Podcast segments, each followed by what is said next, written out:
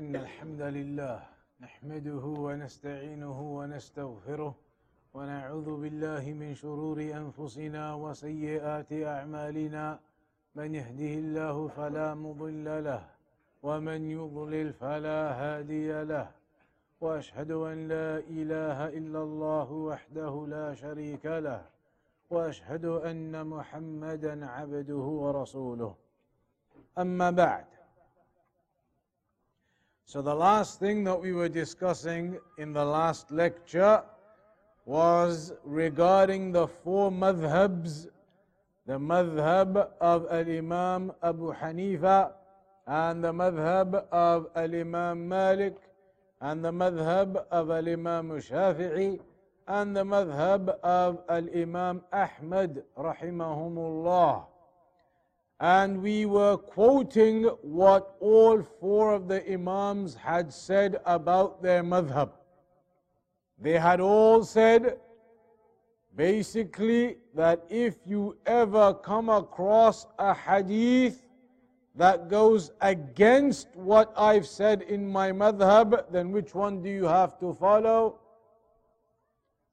The hadith, all of them said that all of them said, if you ever come across a sunnah which opposes what I've said in my madhab, then forget what I said, stick to the sunnah. All of them said that. Al Imam Abu Hanifa, Al Imam Malik, Al Imam Shafi'i, Al Imam Ahmad, in different wordings, but all of them the same thing. So there were some examples that we quoted. Al Imam Abu Hanifa had mentioned about the hadith and about the sunnah and about the statements of the companions. He said they are the priority. Whenever we get a hadith, whenever we get a statement of the companions, then we take that. That is the priority. And we had seen the statement of Imam Malik when he said, Everybody can make mistakes. Everybody can be right, they can be wrong, except only the Prophet wasallam. There are no mistakes from him. All of that is revelation that he taught us. So Imam Malik said, There's nobody you can just follow 100% except the Prophet Muhammad sallallahu alayhi wasallam. Al Imam Shafi'i had said, إذا صح الحديث فهو مذهبي If a hadith is proven to be authentic, then that's my madhab. Any hadith you find which is authentic, that's my madhab. And Al Imam Ahmad, he said, عجبت لقوم عرفوا الإسناد وصحته يذهبون إلى رأي سفيان he said, I'm amazed at people who know about the chains of narrations and they know about the hadith and instead they go to the opinions of Sufyan, who was one of the great scholars at the time. The point he was making was you can't take anybody over and above what is in the Quran and the Sunnah. If the scholars give you the opinions that are the same as what the Quran and the Sunnah says, then yes, of course, that's what we take and that's what we follow from the scholars. But you do not blind follow anyone. You do not blind follow a madhab or blind follow a particular imam. Rather, we take the evidences, the sunnah. Whatever is authentic, we accept it. We don't say, but our madhab doesn't mention that hadith. If the hadith is authentic, it's authentic and established, then you must take it. It is impermissible for you not to take it. And that's why in the Quran Allah mentioned, فَلْيَحْذَرِ الَّذِينَ يُخَالِفُونَ عَنْ أَمْرِهِ أن أن تصيبهم فتنة أو يصيبهم عذاب أليم Let them be warned. Let them be warned those who oppose his command, that some trial may overcome them, or some severe punishment may overcome them. Those who oppose the guidance, They opposed the Messenger sallallahu alayhi wasallam. Then قال الشيخ عبد الرحمن ابن حسن رحمه الله في فتح المجيد. فالواجب على كل مكلف إذا بلغه الدليل من كتاب الله وسنة رسوله وفهم معنى ذلك أن ينتهي إليه. ويعمل به وان خالفه من خالفه He said the obligation upon every believer who has responsibility upon him, every believer who is addressed by the Sharia, every believer needing to practice his religion, the responsibility upon us all. If an evidence comes to us from the Quran or the Sunnah and we understand its meaning, that we stop at that evidence. That's what we do then. We act upon that and we practice that even if whoever opposes us opposes us.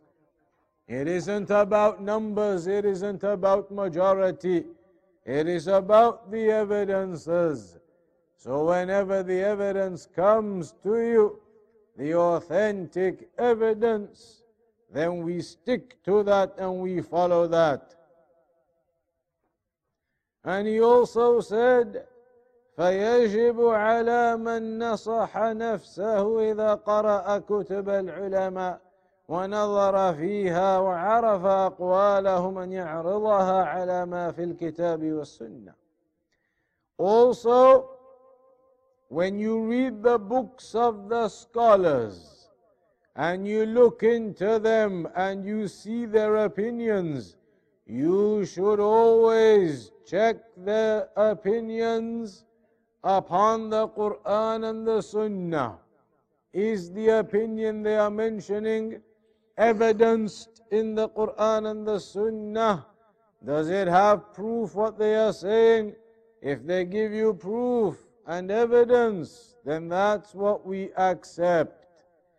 فإن كل مجتهد من العلماء ومن تبعه وانتسب إليه يذكر دليله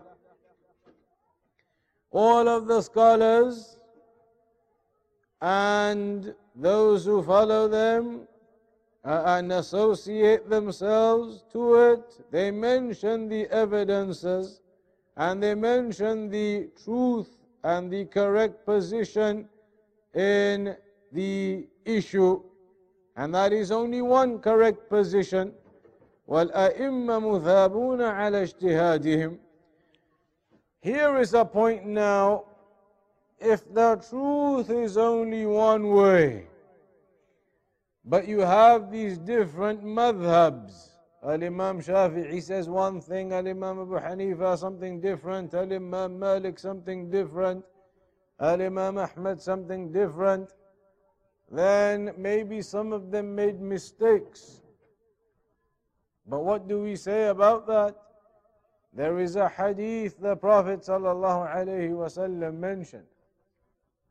That if a scholar sincerely tries to get to the correct ruling in an issue, sincerely tries and attempts to find the correct ruling for an issue, then he still ends up making a mistake, though, he will still get one reward. And if a scholar sincerely tries and gets to a conclusion and gets it right, he'll get two rewards. So the scholars who are genuine and sincere they make a mistake, there is still a reward for them for their genuine sincerity, but that doesn't mean we're allowed to follow the mistake.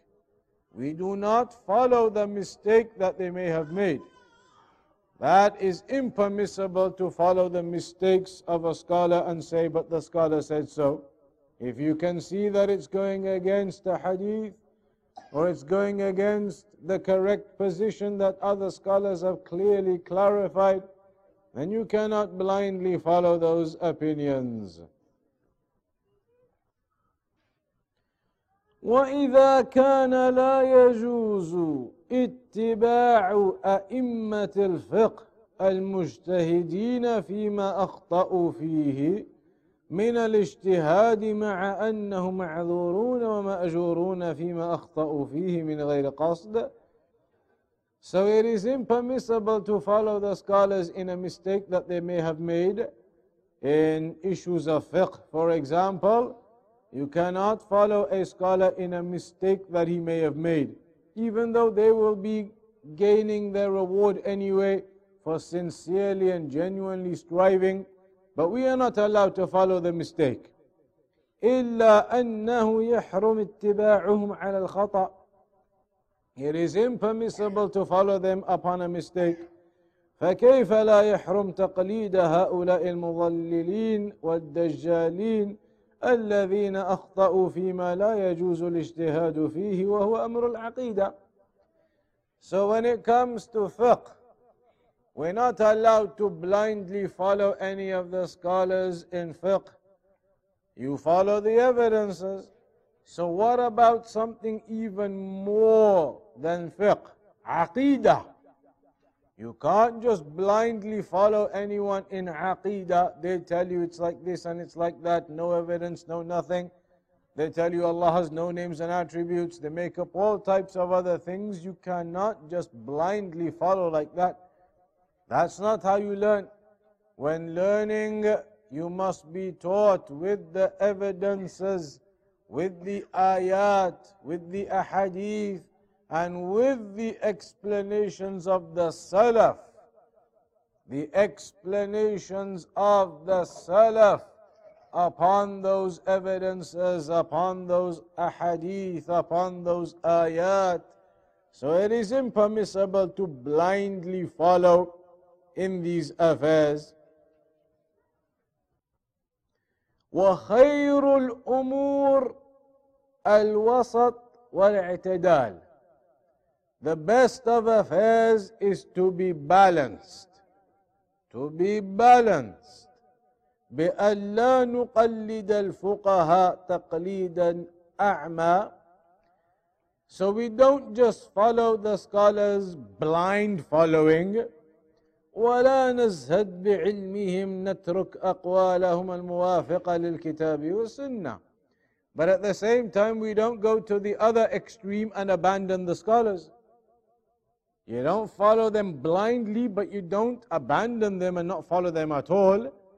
In the middle, balanced. Follow the scholars and take the knowledge from them but only the knowledge which they are giving to you upon evidences, upon Quran, upon Sunnah, upon the way of the Salaf. Because Allah told us in the Quran, فَاسْأَلُوا أَهْلَ الذِّكْرِ إِن كُنْتُمْ لَا تَعْلَمُونَ Ask the people of knowledge if you do not know.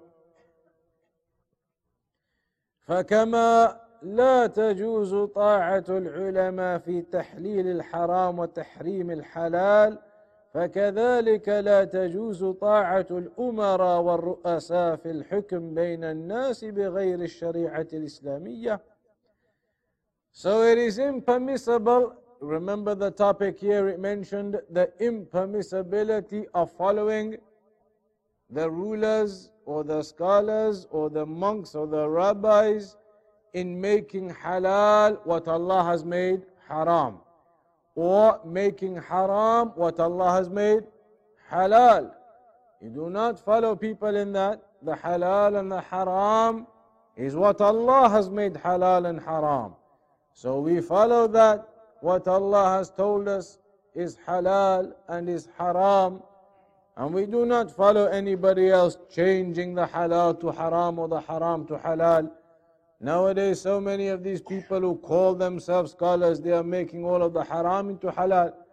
They say, but the times that we live in now, it's permissible now, you can do this, you can do that.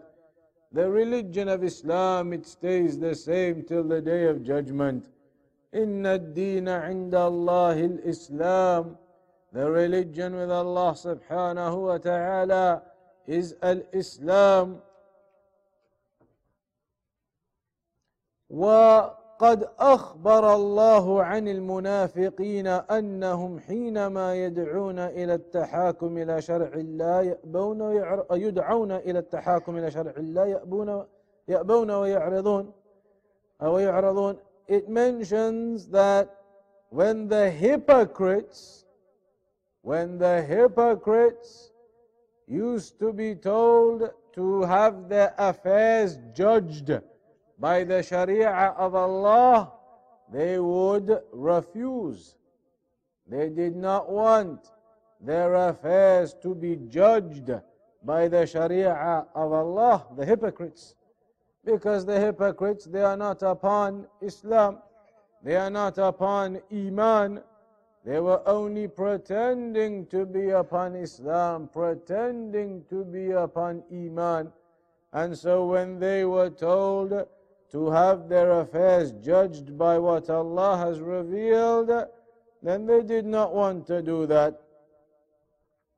وإذا قيل لهم تعالوا إلى ما أنزل الله وإلى الرسول رأيت المنافقين يصدون عنك صدودا And when you say to them, when it is said to them, Come to that which Allah has revealed and to His Messenger, you see the hypocrites turning away, blocking away from that. They do not want to come to the judgment of the Sharia upon them.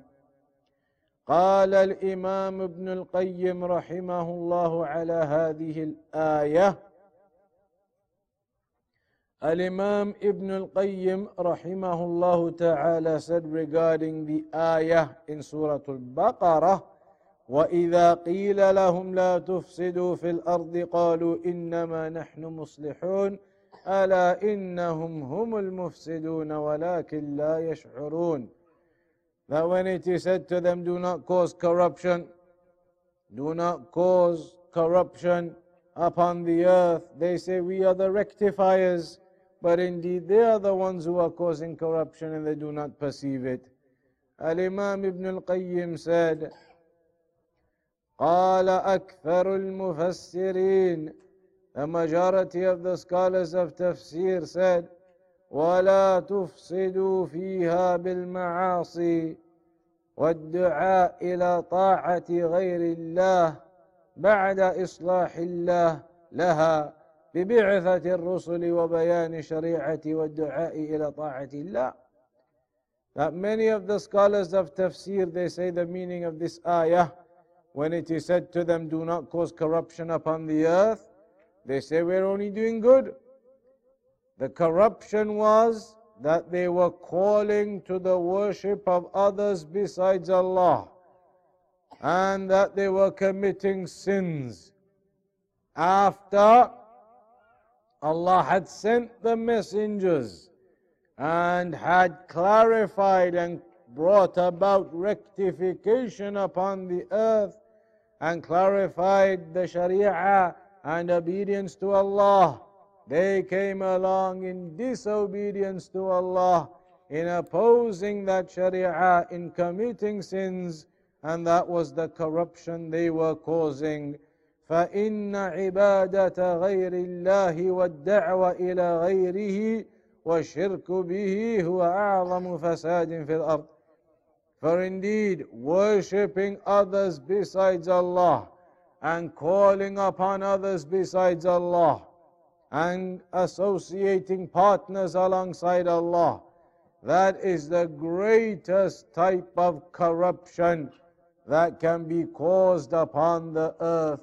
The greatest type of corruption upon the earth is calling upon others besides Allah committing shirk alongside Allah, going to the graves and prostrating to them, making dua to them, asking them for help.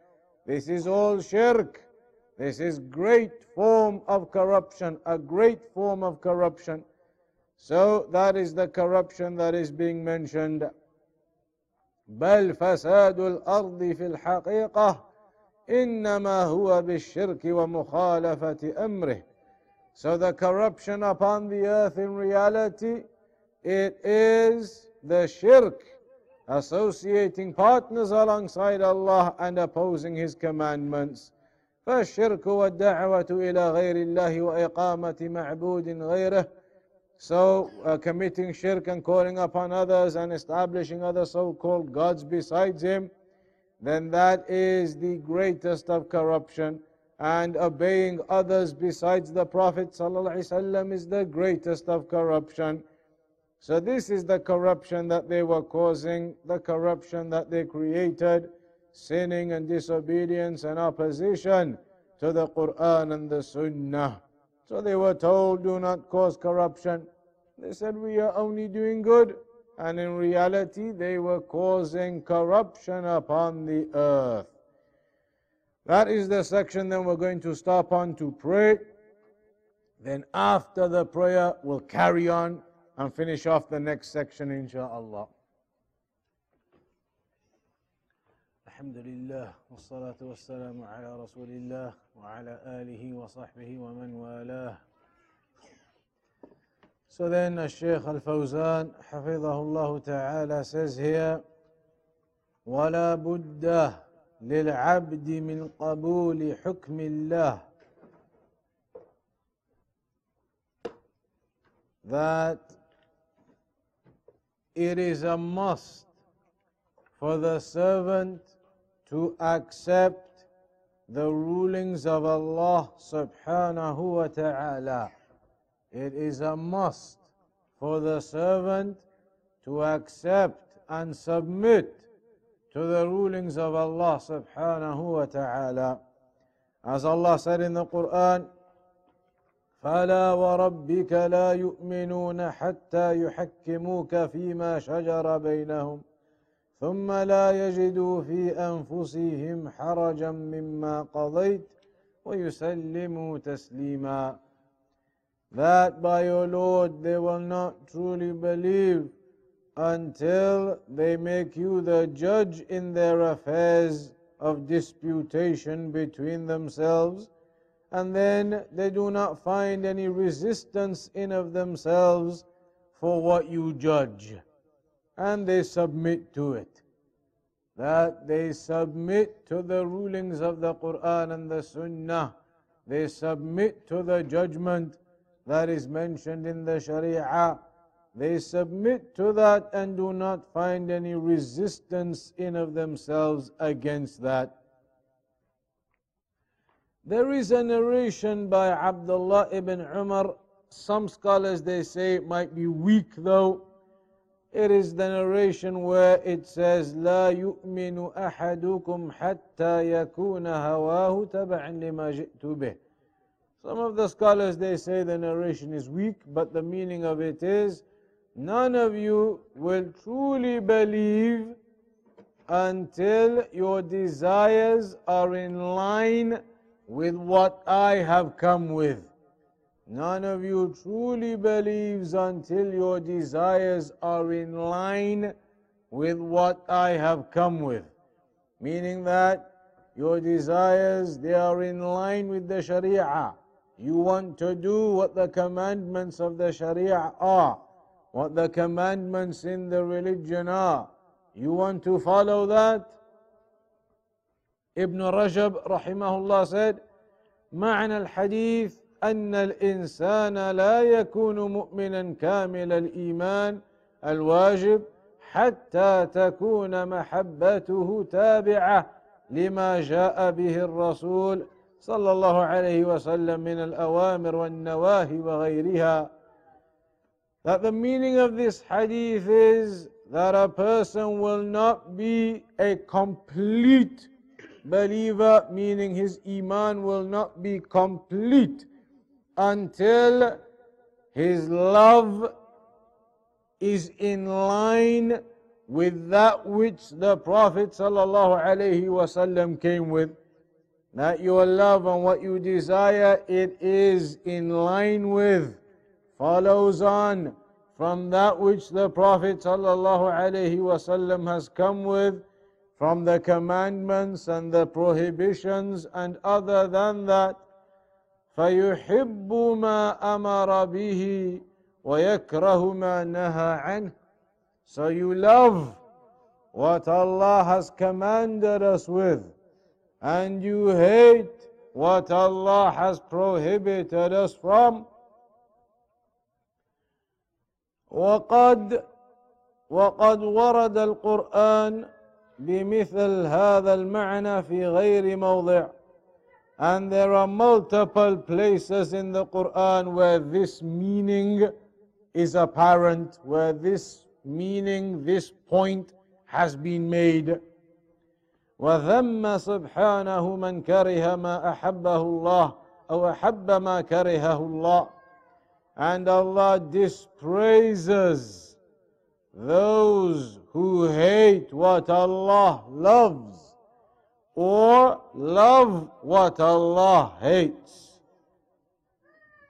It's in the Quran ذلك بأنهم اتبعوا ما أسخط الله That is because they follow that which angers Allah وكرهوا رضوانه and they disliked his pleasure فأحبط أعمالهم so he destroyed their actions they followed that which angers Allah and they hated disliked his pleasure they loved what Allah hates and they hated what Allah loves and so Allah destroyed their actions إلى أن قال ابن رجب يعني وقد وصف المشركين باتباع الهوى في مواضع من كتابه that Allah subhanahu wa ta'ala has described and attributed to the polytheists, the mushrikun,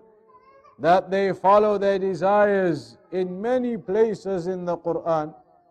In many places in the Quran it mentions how the mushrikun follow their desires.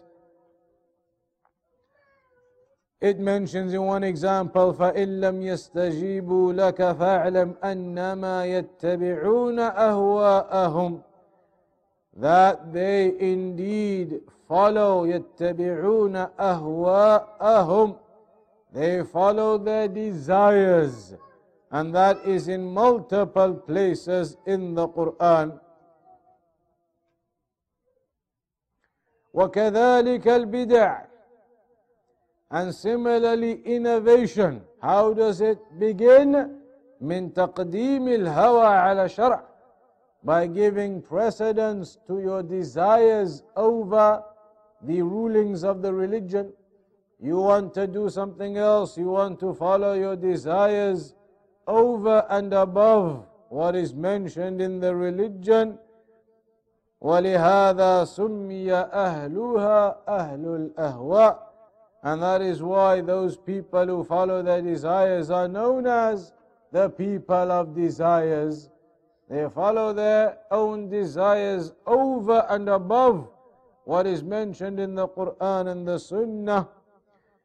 وكذلك المعاصي and similarly sinning Sinning also begins in the same way من تقديم الهوى على محبة الله ومحبة ما يحبه by giving precedence to your desires over what Allah loves and loving what He loves. You do not love what Allah loves, and so you end up in your sinning. وكذلك حب الأشخاص الواجب فيه أن يكون تبعا لما جاء به الرسول صلى الله عليه وسلم فيجب على المؤمن محبة من يحبه الله من الملائكة والرسل والأنبياء والصديقين والشهداء والصالحين عموما. انتهى كلامه رحمه الله. And similarly loving people the obligation of loving those whom Allah subhanahu wa ta'ala loves, loving in line with what the messenger has come with. So loving whom Allah loves, like the angels, like the messengers, like the prophets, like the truthful ones, like the martyrs, like the righteous, loving whom Allah loves. And that's why it is loving for the sake of Allah and hating for the sake of Allah. Al-hubbu fillah, the love for the sake of Allah. And the Shaykh Al-Fawzan, Hafidahullah Ta'ala, mentioned these days, loving for the sake of Allah is very little. People these days, they love each other for other reasons. They love that person because he's got money. And they love this person because he's going to do them some favor. They do not love for the sake of Allah. The Shaykh said that has become small these days. Loving for the sake of Allah and hating for the sake of Allah. You love a person for the sake of Allah. How?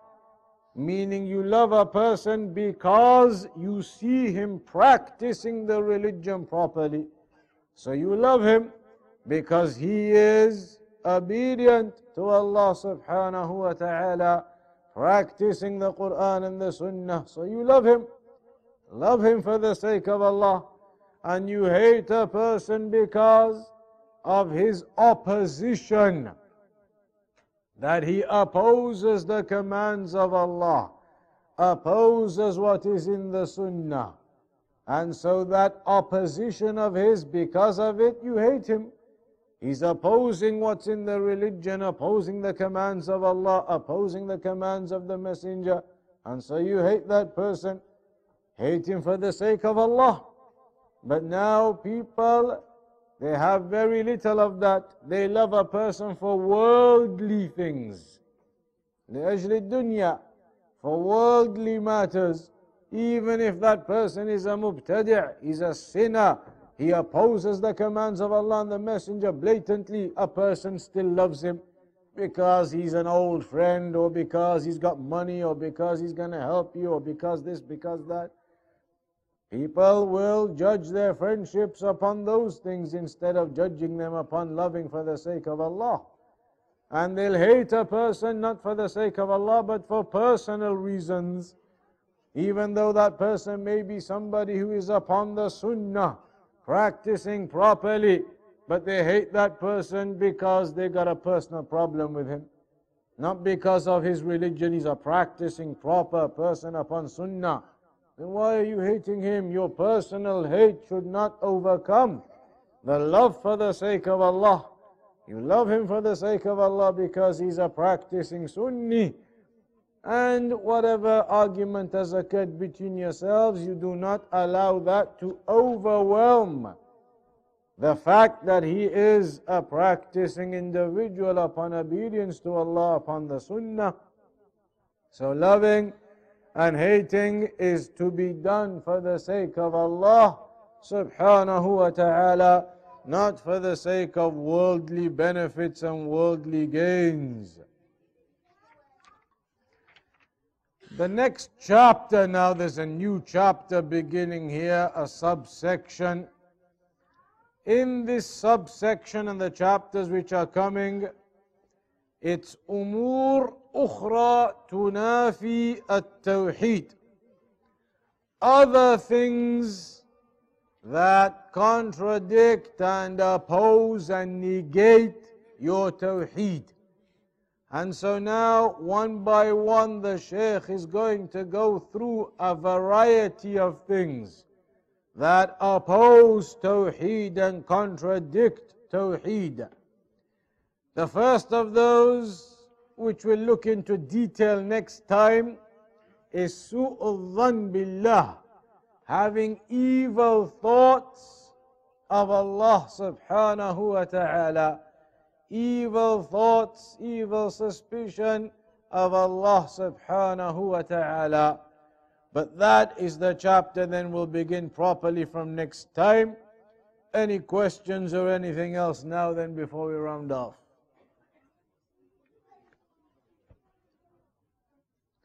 the difference between aqidah and tawheed. The word tawheed, what does it mean? Aqidah and fiqh, you changed the question now, we just started answering. Change it all then. Aqidah and fiqh. So what is the difference between aqidah and fiqh? So what is the difference between aqidah and fiqh? When we talk about fiqh and then we talk about aqidah, what is the difference? Aqidah is your core foundation of beliefs. Anybody want to help him? The way of understanding. Jurisprudence. That's the translation. What does jurisprudence mean? The rulings.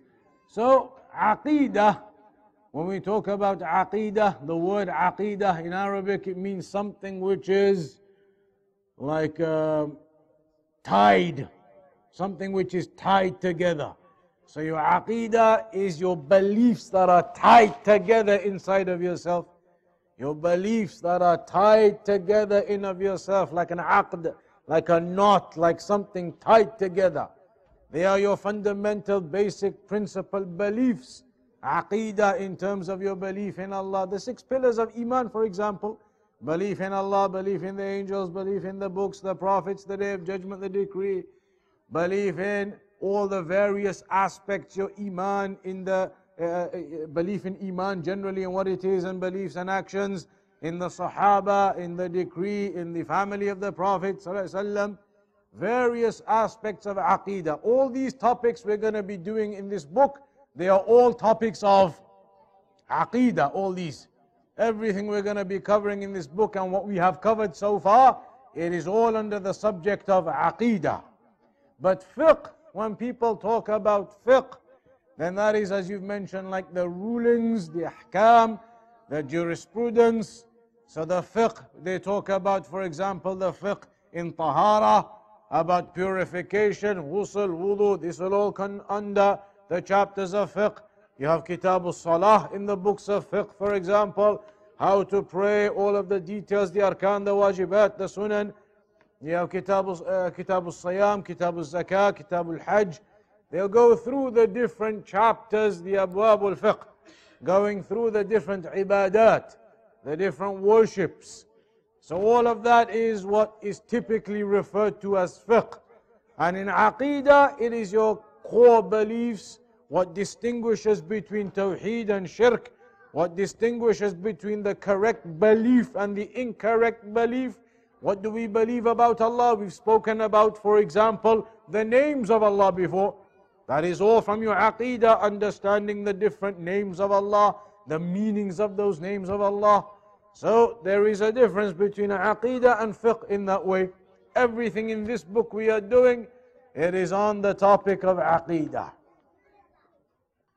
So loving and hating for the sake of Allah, a person you see him upon sinning, upon wrong, upon disobedience, you hate.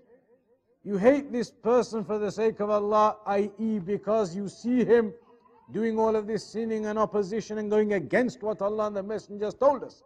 That doesn't mean that you transgress or oppress anybody. A kafir, for example. Do you love a kafir? No. You hate the kafir because of the kufr he's upon. But does that mean you're not going to give him da'wah? Even a mubtadi' or somebody who's a sinner. You hate all the sin and the evil and the innovation or the shirk of the kafir. You hate all of that that he's upon. But it doesn't mean you're going to abandon him or be evil or oppress or transgress. You're still going to give da'wah to that person. You're going to try and invite him back to the religion, show him the truth. So, when we say loving and hating, it doesn't mean that you're going to do something to the person and you're going to oppress him or transgress it against him. You're still going to give da'wah to the person, but you're not going to love that person. You're not going to say, uh, this mubtadi, I love him for the sake of Allah. How can you for the sake of Allah? He's going against what Allah has commanded. Parents, remember we spoke about this before, the different types of love. So imagine your parents are kuffar, you don't love them for that, for that purpose there. You have a hatred for the kufr they're upon. But of course, you have the natural love for your parents. Of course, that is going to be there. But you don't love them on the religion they're on. You don't love them because they're upon kufr and shirk. You love them because of the natural love. They are your parents, whatever happens. You, go, you can go against them if they command you to do something that is in opposition to Islam. If they don't, you have to obey them. So even if your parents are kuffar, but they say to you, go and get the shopping, you have to obey. They say, clean the house, you have to obey. But they say, don't go to the mosque, miss the prayer, now you don't have to obey. Some people they say if you're going to follow a madhab, you have to follow it all. You can't just follow one bit here and one bit there. But that is not the correct position and the correct understanding. Is one, any one of the madhabs, is any one of them absolutely 100% accurate? We've already understood it's not. So if you're only going to follow one exclusively, then you're going to end up following some of the mistakes in that madhab too. That's why there's no such thing as blindly following one person other than the Prophet. That's the only person you follow all the guidance from. Al-Imam Malik, Al-Imam Shafi'i, Imam Ahmad, Imam Abu Hanifa. They all made mistakes or not? They all made some mistakes, but if they did, they were genuine and they were sincere, so they still get one reward, like we said. In akhta'a, he still gets one ajr. But that doesn't mean you can follow him in the mistake. So it's not a case of blindly following one madhab. That is incorrect. You follow the evidences. The only one that you follow like that completely is the Prophet. That's why they all said, if you ever come across a sunnah that goes against what I said, then follow the sunnah, not what I said blindly. They even said it themselves. So how are people now saying you have to stick to the one madhab? It means they are not even sticking to the statements of the imam of that madhab. The Imam told them, don't blindly follow it. If you see a sunnah going against what I say, then follow the sunnah. They say, no, just stick to what he said 100%. So they're going against the madhab themselves, that means. We have to stop there. Because another class, but inshallah ta'ala, we'll carry on next week at 7 p.m. Inshallah.